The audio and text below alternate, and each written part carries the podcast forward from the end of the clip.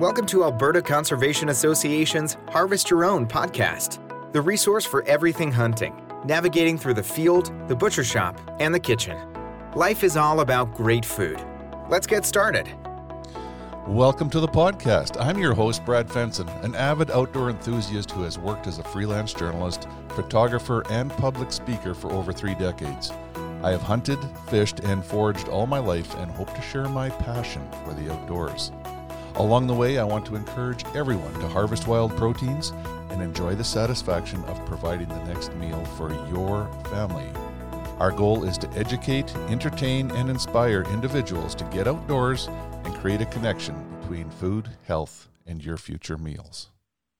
Welcome to Harvest Your Own. Tonight I've got some special guests and long term friends, both TJ Schwanke and Vanessa Harrop. Welcome to Harvest Your Own. Well, thank you for having us. Thanks so much, Brad. Yeah, you know, we go back a long ways. We've done lots of things. I know a lot of your history, and it uh, it's inspiring. It uh, you know, you you basically live a hunting lifestyle. You embrace it in all ways, but in order for people to understand what a hunting lifestyle is, I think we need to start at the beginning. TJ, how did you get started hunting? I know you don't come well, from a hunting family. Yeah, and I, I guess that is kind of the unique thing is, um, you know, mom and dad never hunted. I had one grandpa that, you know, shot some grouse during the depression to feed the family, but there's really no history of hunting in my family. And I don't know. I honestly believe some people are just born hunters, and I think I was one of those people. It was just I from the time you know my first memories. It was I, you know, I was looking through the pages about their life and field and stream, just dreaming about one day hunting. And you know, while mom and dad weren't hunters themselves, they certainly facilitated it as best they could. And you know, probably when I was I don't know, just old enough to hunt, and I don't know what that would have been, maybe 14. Mom would drive me out to the field, and I'd go duck hunting, goose hunting by myself. And so, you know, they were super supportive and just kind of, I guess, morphed from there. Yeah, I wonder if it was easier back then, if people were more understanding or parents or, you know, lifestyle was different when the family slowed down on Sunday to watch Walt Disney. And, you know, uh, having supportive parents obviously made a huge difference. But I mean, you took it on pretty quick. You went from hunting ducks and geese on your own to having a trap line on the edge of the city and, and onward and upward. Yeah, exactly. And like I say, I, I have no idea what it was deep somewhere in my psyche that drove me, but it was just all I could think about and all I wanted to do. So, you know, I just pursued it with with their help and, and maybe it was more accepted back then and, you know, more publicly available. But um, you know, most of my friends didn't hunt. I had very few friends even that hunted. So it was it was kind of a strange phenomenon. Right. And speaking of not having any experience hunting or any friends that hunt, Vanessa, when's the first time you actually thought about hunting? Um, probably about two months before I went on my first hunt. yeah, I mean, you tell us where you grew up, a bit of your background, and I'm sure it doesn't include much having to do with hunting. No, no, not at all. Um, I just like TJ. I don't come from a hunting background. Neither of my parents ever hunted, um, or grandparents or anything else. And so, you know, I grew up in Victoria, BC. I spent most of my childhood either uh, competing with horses or sailing, uh, you know, and spending a lot of time on the water. And um, so, yeah, never even had any exposure at all to hunting until I met TJ. And I, I guess I'd have to ask, like, what was it that uh, sort of flipped the switch that you thought, hey, that sounds like fun. I want to go try that. was actually kind of a, an interesting um, situation. Uh, TJ had to go and sight in some rifles, and um, this was just when we were early stages of getting to know one another. And he said, "You know, you want to come along?" And I'm like, "Sure, I've never done that before. I mean, I've you know planked around with with you know old rifles and that sort of thing, but never anything in particular." So we went out there and started shooting and he had like just a whole array of different kinds of rifles out and I was I just I thought this was so much fun. And um, you know, by the end of the day, I I just like, oh, this is this is amazing. Like I I I just want to see if I can go hunting. And he's like, well, you know, you have to go through. You've got to jump through some hoops. Like you've got to go and get your hunter education. You've got to, you know, you've got to practice. You've got to get your license, everything else. And I'm like, okay, so you know left that weekend then by the following weekend i was already registered for the um, hunter education course so um, next thing I know, TJ is like, "Hey, want to go hunting up in the Northwest Territories for a central brown, barren ground caribou?" I'm like, I jumped at the chance. I didn't know at the time whether I could actually shoot anything when it actually came in front of me, and that was the big thing. It's you know you can practice and practice and practice till you actually have an animal in front of you, and you have that opportunity. Can you pull the trigger? Yeah, there's a lot well, of emotions and psychology involved, isn't there?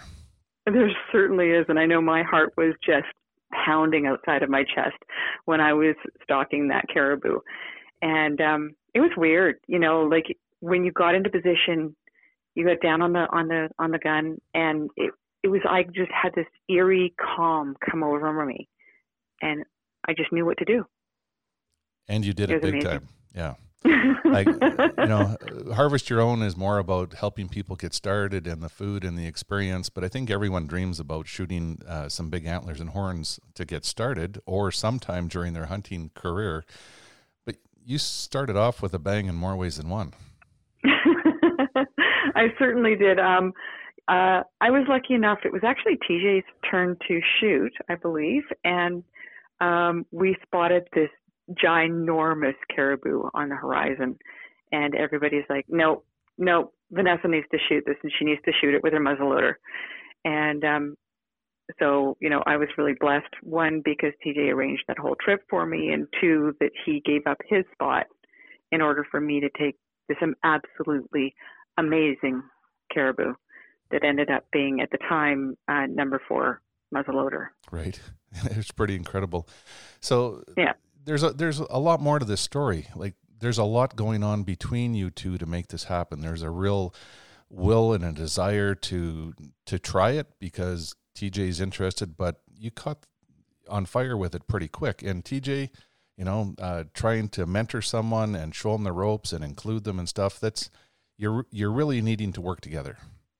Oh, yeah, no, I mean, certainly we did, and and I think you know the added um, challenge in all of this is we were shooting a hunting television show at the time, so so Vanessa kind of gets thrust into not only her first hunting day in life, but you know her first day on hunting television in her life. So um, there was a lot going on to make it happen. But it's kind of interesting, you know, you just kind of, I guess, mentioned the food aspect. And I think that was um, a big start in Vanessa's and I relationship too is, you know, I introduced her to to wild game like very very early on, and you know it's always been a big part of what we did. And you know even I kind of look at that first trip up to the Northwest Territories. Um, you know some of the First Nations people had done some traditional harvesting there, and they they'd taken a swan and I forget what else they'd harvested, but um, you know we jumped right in and wanted to try all that meat at the at the same time, and that's been a pretty constant throughout um, you know our hunting career and our you know and our relationship career together is is that tie to food and that tie to you know getting our food from the land. It's embracing that lifestyle. Yeah, absolutely. You guys actually use a, a tagline for describing that. Yeah, so I mean, our our tagline for the show, yeah, is you know the hunt is about the journey, and and that journey starts you know the day the first inkling of a hunt comes into your mind. And you know that journey isn't complete. You know i wouldn't say ever but um, you know certainly that journey takes you through the hunt and the experience and everything else. But the culmination of that journey is is consuming that harvest. Absolutely. And you know the big reason i wanted to do this show is because I've had a lot of feedback, and there's a lot of ladies come and say, "Well, my husband hunts, but I'm scared to go with him. I don't know what to do. I don't know how I'll react." This is exactly your story, and the reactions were all good and positive, and have grown into uh, your everyday life. Yeah, I mean, we live this twenty four seven. Yeah, I mean, you know, when when most people plan a vacation, you know, they go to an all inclusive in Mexico when we plan a vacation, it better include hunting, it better include culture, it better include food. It, it's all like we don't go anywhere unless we can actually go and hunt. That's what right. we do. Yeah, and you make it much more than a hunt. It really is a journey in life, and and well beyond.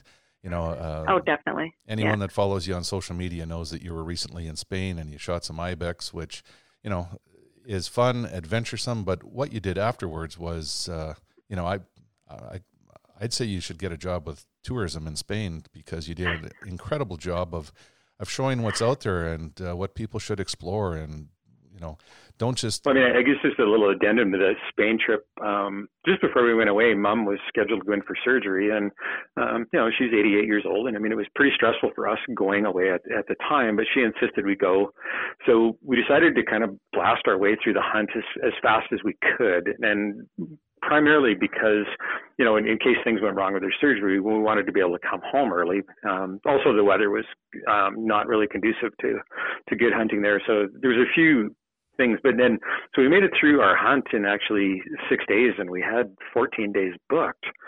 And then we just kind of looked at each other and, um, you know, well, see what happens with mom. And she happened to call that night and everything went wonderfully. So, yeah, it was the first chance we've really had to, you know, tack a, a true vacation on to the end of a hunt. And we ended up touring. We just rented a car and kind of went on a whim and kind of went where we wanted and stayed where we wanted with no real plan and and saw most of Spain and probably ate and drank most of Spain too.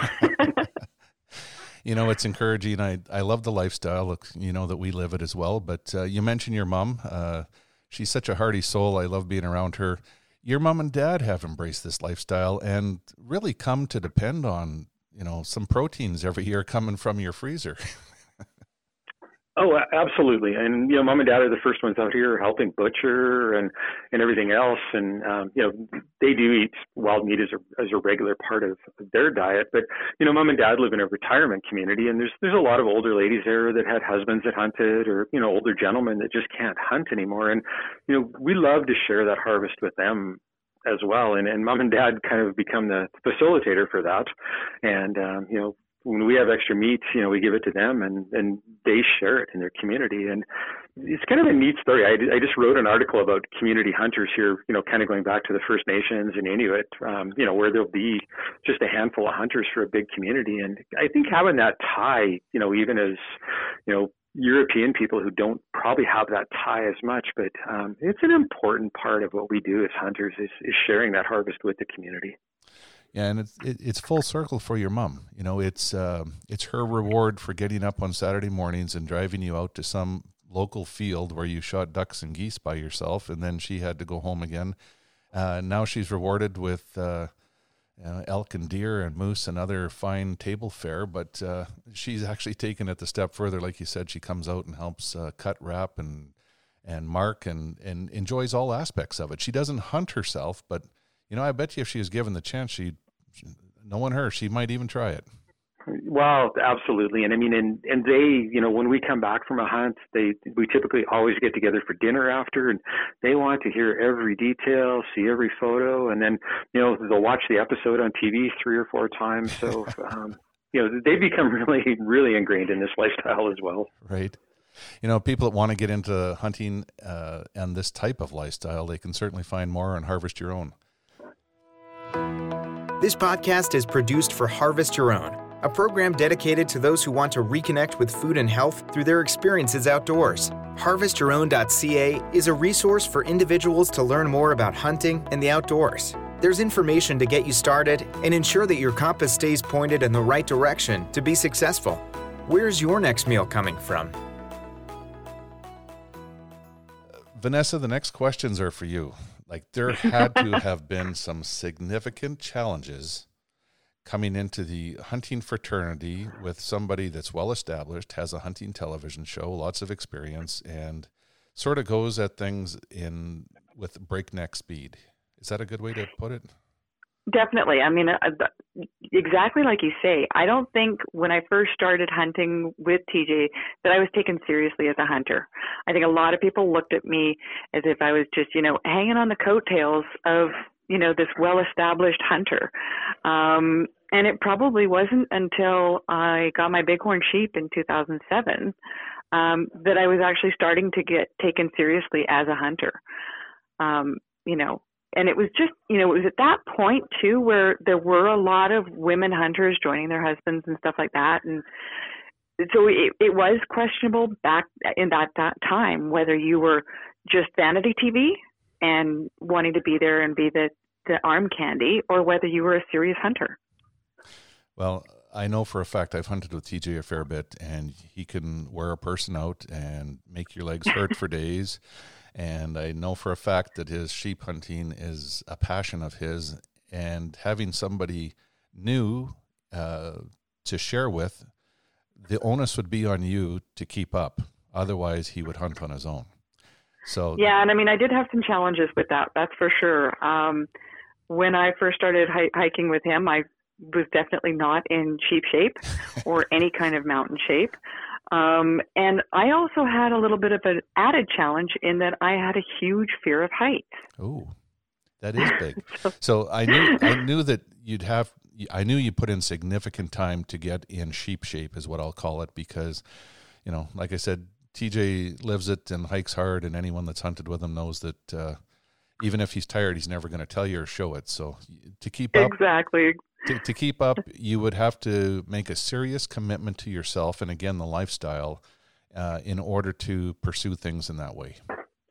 Yeah, and I mean, I I totally loved it. I just had to get past a few hurdles. And that's interesting because most people, like people, be listening, like, how could she love that? Like having to work out and train and do stuff to be able to climb mountains with somebody that's done it for years at breakneck speed. That you know, da da da da da. But it is true. You love it. Yeah, I mean, there is nothing better than climbing a mountain in the dark and finding a sheep bed and curling up in it at the top of the mountain and waiting for the sunrise. I thought I was the only one that needed to sleep when I got to the top. yeah, it uh, it's fun. Um, have you taken the, uh, your experience and influenced others with it? Um, I believe I have. I mean, I think through the TV show, um, I've done a lot of writing seminars um, anybody I talk to, you know, whether we're at um, hunting shows, fundraisers, I, the, I'm just so passionate about it. So when anybody even approaches me and tries to talk to me about things, I just can't help myself. It's, you know, like the, the passion just comes out in me, and I, you won't get me to shut up. So that's, yeah, that's I try a, to share my journey as much as possible with think, as many as possible. I think that's a common. I think Vanessa's probably downplaying that a little bit too. I mean, you know, she probably influences you know a hundred thousand plus people every week.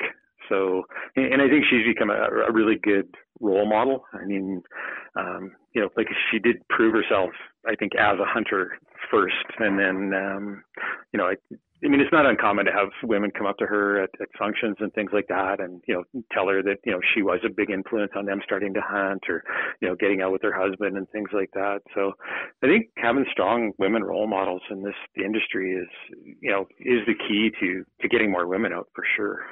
Well, I I think it does make a difference, and I think people are watching, listening, and paying attention. Uh, Alberta has the highest recruitment from first-time hunters and for women in in North America, and that comes from a lot of influence at home. So, you know, people like yourself, Vanessa, people are watching, people are paying attention to the little details, and that's why we're going over it. Is you started at the beginning, you know, at the very beginning, and you did have somebody that uh, had experience, but they learned it on their own and had found their own mentors in life too. It wasn't a family thing. You know, a lot of people think hunting is only for those that have a, a dad or a brother or a sister or a grandma or someone that can take them out, show them the ropes. But uh, life can lead you in different uh, directions, and you never know where you're going to get your opportunity, where you're going to learn from. And I think uh, you're a good example of somebody that learns from everything you do. Oh, thank you so much, Brad. It's uh, I guess it was interesting. I was just looking at our insights for our Facebook page the other day for the TV show, and 20% of our followers are women. So you know that's a pretty high number when even you look at the demographic of the amount of women that hunt. I mean, we're definitely right up there. Well, and that's what I mean. People are paying attention. the The number of women hunters is growing in Alberta, and the ones that are interested and keen, they're looking for more information. They don't really want to know if their husband's jacket comes in a different size. They want to know what comes that fits them. And, you know, they want to know what they can experience in the field or what they can expect or if they can keep up, uh, if that opportunity is real. And I think that you portray that, you know, uh, whether it's your, your writing or television or even social media posts, you, you love life and it uh, shows through. Yeah, and I mean the great thing for women hunters now is that there is such like there's so much more gear out there that is women specific. Clothing, rifles, archery. you name it. It gives way more opportunity for women to get out into the field. Yeah, and I think that could be a completely different episode. One on its own is like what is out there to help women get into the field, uh, be more successful, uh, feel confident, and you know, be able to hunt on your own or with somebody that wants to show you the ropes. Exactly. You know, there had to have been some rough spots along the way. Uh, I'm sure training for your first sheep hunt uh, had uh, A535 involved and maybe some ice and some heat and different things. But uh, you have some bittersweet moments. Um, no, I don't. I wouldn't say I do. I I have a lot of memories that were all part of the journey. Um, you know, there's that being said, I I've got to say I'm a little um, accident prone. so, but I still don't consider those bittersweet moments. Those were all things that I learned along the journey. And I wouldn't say accident prone. You know, it happens to hunters on a regular basis. Uh, and what we're talking about is Vanessa and I share something in common. We both had a quest for a mountain goat for years. And uh, I don't know how many times you went after them, but on one of the excursions, you fell and broke your arm. Yes, I went after a goat five times before I was successful. And it was on the second hunt that I uh, broke my ulnar radius and smashed all the bones in my wrist and ended up with surgery to be able to rebuild it. Right. Uh, TJ, I'm sure you showed nothing but care and compassion when that happened. Yeah, no, like I, I actually got quite a dull stick to poke her with to get her up. So, you know, I didn't use a sharp stick. Right. yeah, I think the words were when he came over to me and I was lying on the ground and I said I broke my arm and he's like, "No, you didn't. You know, come on, get up, suck it up, princess." Yeah.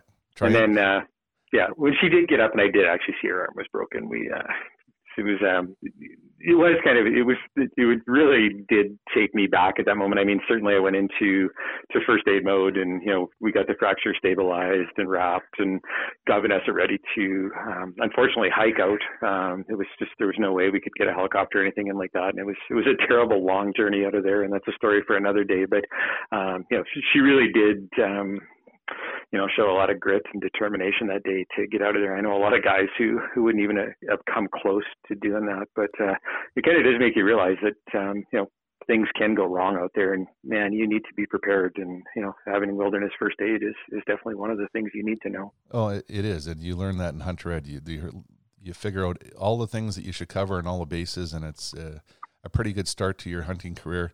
You know, I look at it as though you tried to motivate her to get up and get going, but when you realized it was a problem, that uh, you helped take control and helped uh, make sure that she got out safely. It well, would, I think that was part of it, and just staying calm and you know staying in control of the situation, and you know just relying on her to to get herself out.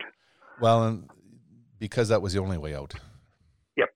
Yeah. So, you know, it, it's funny that uh, you don't consider that a, bi- a bittersweet memory. It's just part of the journey. And I think that's a great way to look at it. Uh, most people are going to go on hunting adventures and do different things, and they're never going to experience something like that. They might have the sore muscles, uh, that they're going to miss things, they're, you know, might scope themselves. But that one to me was pretty major. And if you look at it as though it's uh, a memory along the journey, it, uh, it becomes a positive, and that's uh, a good way to look at everything in life. Absolutely. Let's move into some of your best memories in the field. I'll start that off, and I, I think probably I, I didn't. Yeah, I mean, this was a tough one. I, I know you sent us a list with a few questions on it, and this was one I really struggled with because there's so many good memories. But I, I guess the two that come really instantly to mind. Um, one was we were in Namibia in 2014, and it was kind of a dream of mine to hunt um, giraffe, and I, I wanted to hunt free-ranging giraffe in their natural desert environment, and had a great hunt and did that. And the hunt was phenomenal. But the best part of the hunt is um, we were taking meat back to uh, a local village. The land we were hunting on was owned by a tribal conservancy. So we were taking the meat back to the village, and we took about 2,000 pounds of meat into um, a boarding school there. And when we dropped the meat off, the cooks were actually crying Um, they hadn't had meat in several months, and the only protein these kids ever got was was hunter supplied meat. And and I think we all know you know how important meat is and everything like that. But to see you know kids that hadn't had protein for months and you know the cooks crying because you'd brought them meat um to me it was it was a pretty emotional moment and um we did a really poor job of filming it just because i think it was pretty emotional for both of us um the second one that comes to mind is I was just on a walrus hunt um, three weeks ago, and I hunted walrus up in Nunavut, and hunted with um, some young Inuit guides um, who were also the community hunters up there, and you know. In the community of Coral Harbour, it's still probably one of the few places left in North America where there's true subsistence hunting.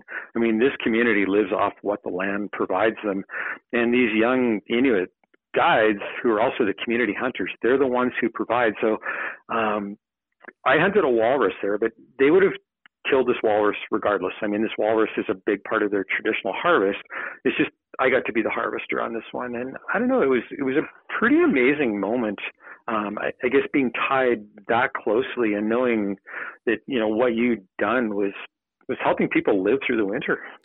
You know, we're not that far removed from it either. Uh, we go back uh, 50, 60 years, people in the North were still living a nomadic life and there were no communities. I mean, it's not, it, it's hard for people to comprehend that people still live that lifestyle, but they do. And uh, to be able to be part of it uh, helps embrace things and helps you along your journey too. It does, and it, it put things, I guess, in a little better perspective for me. You know, just even supplying meat to my mom and dad, and you know their friends and things like that. I mean, yeah, it's it's on a smaller scale and, and maybe not as critical to their survival, but it, it's still a part of the big picture and in being a hunter and provider. Yeah, I think that's important. Uh, I know it is for me. I share a lot of wild game, especially with people that show interest in trying it, and I write a lot of recipes and you know, we do a lot of things with Harvest Your Own and go to Waterfowl warm up and the pheasant festival and and try to uh, encourage people to try new things, try new recipes, and embrace what they do harvest. So, uh, to me, it, has got a long history, and uh, it's part of who we are as hunters. And I think uh, it'll always be there for me, wanting to to share that and help provide for others as well. Vanessa, you must have uh, a couple outstanding experiences that stand out. Well, I've got to say, I'm kind of like TJ. I believe that all of my adventures have been absolutely amazing, and they all share their own separate memories. Uh, one that does come to mind for me was we did our very, very first trip to Africa in 2009. And it was a trip to Namibia. And I figured this was going to be my once in a lifetime trip to Africa. I dreamt of going to Africa all my life. And one of the things that we were doing was we were going to do the SCI Blue Bag program. And if anybody doesn't know what that is, it's where you bring um, school supplies and everything else for some of the smaller communities in in Africa or around the world for that matter. And so what I did was I contacted a couple of people in the Northern Alberta chapter of Safari Club, and they organized through some schools in Edmonton to gather up school supplies. And then they sent them all down to me and I went through them all. And we had I don't know it was about 200 pounds of school supplies. And so we arranged with our outfitter to go to one of the schools in the conservancy we brought all the school supplies, but we also brought meat with us along. And they had this cool, it was called the meat hanging tree. And you hung the meat in the tree, and then they went and they would harvest, like they would take that meat out of the tree. And the kids were so excited to see all of these school supplies and to see the meat. It was absolutely amazing. And then what I did was I got a huge world map that was plasticized so they could hang it on their school wall. And then I showed them where we lived and I showed them where they lived. And it was the most amazing experience of my life. Uh-huh. It sounds amazing. Uh, again, reaching out to help others and uh, see how other people live is, is enlightening. This podcast was made possible by Alberta Conservation Association and the Harvest Your Own community. If you're interested in harvesting your own food, there's a comprehensive collection of information. To gain insight and knowledge, head to the field, harvest your own protein, prepare it, and taste the results. HarvestYourOwn.ca is a library of information from getting started and geared up to processing, butchering, and cooking wild game to make the connection between health and food.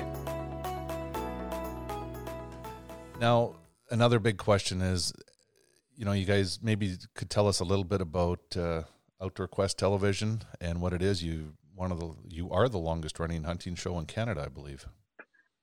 Yeah, so um, started filming in Outdoor Quest for Outdoor Quest TV in um, 1999. So we're just on our 23rd season of broadcast right now, and, and we are the longest running hunting television show um, in Canada that's ever been. I mean, I think you probably like me grew up with you know Red Fisher and people like that, and you know thought, man, I could never be on TV that long, and now I'm I'm an old guy like Red. But um, and it, um, so we started the TV show with um, Richard and Sandy Mellon, and continued with them until 2014. And Richard and Sandy uh, started a breakoff show about trapping, and their you know kind of love of trapping kind of took over their lives, and so they decided it was best if they left Outdoor Quest TV and, and just continued on with the trapping and the trapping show. So um, Vanessa and I have been uh, you know doing Outdoor Quest TV on our own for uh, well since 20, 2014. So. Um, yeah, it's, it's been an amazing journey. We started broadcasting in the U.S. There were no uh, networks at all in Canada to broadcast on. Then we started, we switched over to Wild TV. We broadcast on Wild TV the very first day it started in Canada. And then four years ago, we switched to Sportsman Channel Canada. And I don't know, our show has morphed over the years. Um, I, I remember one season in 13 episodes, we had 42 kills in it. And, you know, I, I think at that time television was about showing kills on hunting television shows. And now, I mean, you know, typically we'll have maybe one harvest on a on an episode and you know sometimes it'll be a two part show for for one kill and and I think that's where our shows really changed and and that's probably you know we all know the the five stages that hunters go through and and I think our show has gone through those five stages and and now it's so much about the experience. We've just kind of slowed everything down in the way we film and the way we hunt and the way we tell the story. Um, you know so if we go to Africa and you know we have a two or three day hunt for a kudu I want to take a whole episode and and show that. So so people know what's involved there. And I, I think people are starting to appreciate that. And our demographics, obviously an older age group, just, you know, like we are. And I think they appreciate that style that we've developed. And, you know, I'm sure there's a lot of young kids that don't like what we do. And that's fine. Like you're never going to please everyone on television. But uh, I don't know. We just, that tagline keeps coming back. I mean, the hunt is about the journey. And, and we want to share every minute of that journey, even in the 22 minutes we're on television.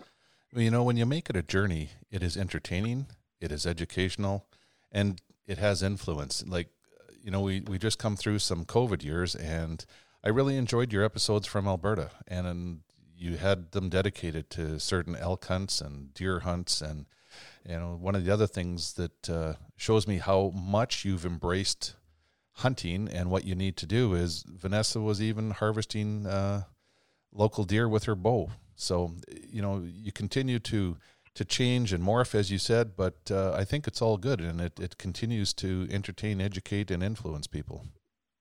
Well, I mean, we want to be who we are on television. Like, there's there's nothing contrived, nothing phony about what we show on television. We're showing who we are as hunters and how we hunt. One of the challenges we face is it's just been S and I, and we have to produce 13 episodes a year. Um, so thankfully, we love to travel, and we try to get you know six or seven episodes from our overseas trips every year. But you know that still leaves us six or seven episodes to do here in Canada. And for us, you know, we plan on like from September till the end of November we pretty much hunt Alberta exclusively. You know, we may pop over to an adjacent province or something like that, but you know, we try not to plan anything internationally because we love hunting here at home, and and I know people like to see that, and you know, you the point you make about the COVID stuff. I mean, all of a sudden we couldn't travel and we couldn't get those six or seven episodes overseas, so we really had to embrace everything that Alberta had to offer. And it was good. We reconnected with some old friends. Uh, we did a lot more waterfowl hunting, which is something, you know, we hadn't done for a lot of years and love to do. And, you know, Vanessa got, like, Vanessa's the bow hunter of the two of us for sure. She lives to bow hunt and loves to bow hunt. So, you know, she got more serious about bow hunting, which brought us some more episodes. So, COVID as bad as it was, I mean, there was some good to us, and you know, not that we ever forgot how great Alberta was, but man, it sure made us rediscover and reappreciate what we have here. Yeah, I, um, you know, when I look at your journey in television and the years, and with Vanessa and what you both do together, I see that you dive into things and become experts. You know, you talk about waterfowl hunting, shotguns, loads, camo, decoys, uh, optics, long range shooting, bullets, bullet construction, how they work, clothing, boots. Uh, there's a lot of education in your shows, and I think that's what a lot of people that are aspiring to hunt or first time hunters or people who want more success in the field are looking for. So, you know, well, and, and that was kind of a, I guess, a switch in our show probably five or six years ago. Is you know Vanessa and I kind of sat down and and looked at, and our show's morphing all the time, as I mentioned, and and one of the things we looked at was, you know, people want more education. They don't want 22 minutes of it but man, they sure love two or three minutes of it. So um, that was something we kind of talked about together and, and came up with a plan that in every episode we'd have a two or three minute tip. And I mean, certainly we're using our sponsors' products in those tips, but our tips are universal. I mean, it doesn't matter what scope you're using or what ammunition or rifle or clothes you're using. We try to keep our tips so they will work for you no matter what brands you're using. And I think Vanessa's brought a pretty unique um, perspective to that how-to stuff. You know, talking from a woman's perspective. Definitely. I mean, with the newer gear that's out there that can fit women, we can bring so much more to the table for those women hunters. And, you know, clothing, rifles, archery equipment. It makes it so that they can get out into the field, be more comfortable, be more efficient, and be more successful. Yeah, and I think there's even a, a broader message, bigger, more important, is that people are intimidated, but you can, uh, you know, you can become accomplished at anything you tackle. Like you can become an expert at optics and understand it, and bullets and know which one to choose, and how to match arrows to the weight of your bow. And you've been through that learning curve with everything. Yeah, and I, I think for both Vanessa and I, we, we are a bit of perfectionists, and when we do something, we want to do it right. And you know, I, I kind of hate the word expert in some ways because I know what I know, and I don't know what I don't know, kind of thing. But I try to only talk about what I know. And if I don't know something, man, I'm going to learn everything I can about it. I'm going to talk to people who are experts. Um, you know, sometimes we'll have experts on the show to talk about things that we aren't comfortable talking about. But you're right. There's so much knowledge available out there. And I mean, you just have to spend a day or two on social media to realize like how few people actually go out there and seek out that knowledge that's there. And I guess that became part of our mantra is like we want to share that knowledge and we don't want to be the experts we just kind of want to be the conduit of you know that knowledge from the experts to our viewers. Yes it's because you're a sponge with all of it as well so it it uh, again it's part of that journey. I think your tagline is very appropriate for who you are and what you do and what you've accomplished. When and it all comes down to being successful in the field yes but you know I, I think the big thing is getting that you know humane kill. I mean, as hunters, that's our ultimate goal is, is when we take a life of an animal, we want to do it quickly and efficiently. And, and the more knowledgeable we come, the better we become at that. Exactly. Yeah. And, uh, we can overcome those those jitters for first time hunters by embracing the knowledge and making sure you're prepared and going with people that uh, if you don't know that do know the answers and where to head yeah, and I mean, you know, I grew up without mentors, and man, I made a lot of pretty bad mistakes along the way that, you know, even the internet or something like that definitely could have helped or watching a YouTube video or, you know, even better hunter education. I mean, I look at the hunter education courses nowadays and they're, so much more complete than, than what we grew up with. So in some ways, becoming a hunter nowadays is, is so much easier than it was like, you know, when we all started yes, times have changed, and the way people get in is uh, certainly different. Uh, the the information highway is incredible nowadays. So people that are interested in learning and getting out, they can watch shows like yours, the Outdoor Quest. Uh, Harvest Your Own has a lot of information. Do you have any uh, last words of advice for people that are wanting to get into hunting or are trying it for the first time and are looking for more success? Uh, don't be afraid to reach out. Um, you know, if you don't come from a hunting background, if you don't have family members that hunt, reach out to people that do. I mean, don't you, you know, we get emails all the time from people who um, you know, are interested in getting started in hunting and, you know, where they should look, who they should talk to. You know, fishing game clubs are a great place to go. There's there's all kinds of conservation organizations. You know, there's there's sheep and there's elk and um, there's ducks and everything else. And I mean, get yourself around hunters. I, I would say would probably be the biggest um, thing you can do. And, and once you get yourself around hunters, there's people going to you know take you in, mentor you. Hunters are good people um, for the most part, you know, we've met hunters from all over the world, and there's hardly a city we can go to, you know, in North America and in a lot of places in the world where if we haven't met a hunter from there, I could put a post up on social media and probably be having dinner with someone there that night. And it's not because of who I am or anything else. It's because I'm a hunter and there's there's that bond between hunters. So if if you are interested in hunting, just find a way to surround yourself with hunters. And there's lots of easy ways to do that. I think that's great advice. V- Vanessa, you got any words of wisdom and uh, some parting advice? Well, he actually stole the words right out of my mouth. I was going to say the first thing you want to do is join a fish and game club, um, Safari Club International chapter, volunteer, uh, and just um, you know, there's there's a ton of social media groups out there, even Facebook pages. There's a ton of women's Facebook page pages that are all surrounding hunting and fishing and being in the outdoors. Uh, that's a great place to start. Everybody's super friendly. The camaraderie out there for hunters and fishermen is incredible, and nobody is is going to turn you away if you are willing to learn. Yeah, it's funny. I heard that once. Uh, I was at a an outdoors show, and uh, father was talking to his kids, and he says, "Listen, if we happen to get separated, look for somebody in hunting camo. I know they're going to help you. and that's a true story. uh, people, non-hunters would probably tell their kids don't look for people in camo, but right. um, 100% true. Like once you're in that community, and um, it's it's just such a welcoming, you know, good bunch of people, and it's I think it's why it's become our 24/7 lifestyle. Like I can't think of people we'd rather be around, or a better lifestyle. Well, this is true too. Yeah. I mean, it's it's such a healthy lifestyle. Yes, in many ways. Mm-hmm. It's good for the uh, the body and the soul and the mind. Exactly. Uh, people that would like to follow you, where can they find you? Probably the easiest place to follow us is on our Facebook page, and it's just Outdoor Quest TV. We're still kind of old gray-haired people that um, rely hey, on. Speak for yourself. they rely on Facebook a lot, and we're quite active on our on our Facebook page, and we share a lot on there. I mean, we have a, a website as well, but I, I would tell tell people just go to our Facebook page and follow us there. We pretty much talk about everything we're doing and have all kinds of great discussions on there. I'm famous for throwing up controversial subjects, trying to get people's you know thoughts and influence. I, I, think we need to talk more about hunting, and that's what we try to use social media for. Yeah, you you do a good job of it. You uh, put the question out there, and sometimes you get some pretty crazy responses, but. Uh,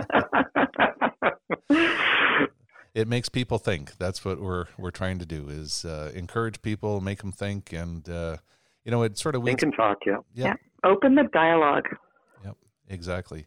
I'd like you to thank you for sharing your journey with the listeners tonight. I think it's a great one, and you know you've had some incredible experiences all around the world, but you've had lots of them right here at home, and people that are looking to get out and shoot their first duck or the first deer or or whatever it is. Uh, it, it could change your life drastically, um, and that's why we had Vanessa and TJ here tonight to to express that and uh, share where this journey could take you. Well, and where it's where it starts too, and I, I think I, I kind of brought this up the other day with, a, with somebody. We all start at an equal place, and it's the decisions we make along the way is where we end up. So, you know, I guess you look at someone like you, Brad, that's had a tremendously successful career in the hunting industry, and I think some people look with envy, but really people should look how to emulate you, not not envy you, but how to emulate what you've done. And man, if if you can ever get on that track, you'll live a good lifestyle. Yeah, it's very rewarding in many ways, and uh, you know nowadays I I really enjoy sharing the messages with people and en- encouraging people and uh, having guests on like yourself just to make sure that we uh, share that community as in, in in as many ways as possible. Well, thanks for having us on, Brad. Yes, thank you so much, Brad. Yep, thank you. We hope to inspire people to reconnect with nature and appreciate where your food comes from by harvesting your own. For more information on getting started or to learn specifics about the Field to Fork experience, visit harvestyourown.ca and follow on Facebook and Instagram. Check back often for new material, recipes, and videos that are posted regularly. Please subscribe to Harvest Your Own podcast and take the time to rate and review the show to help us build a dedicated core of passionate hunters as our regular audience. Until next time, embrace the outdoors and all it has to offer. Thanks for joining us.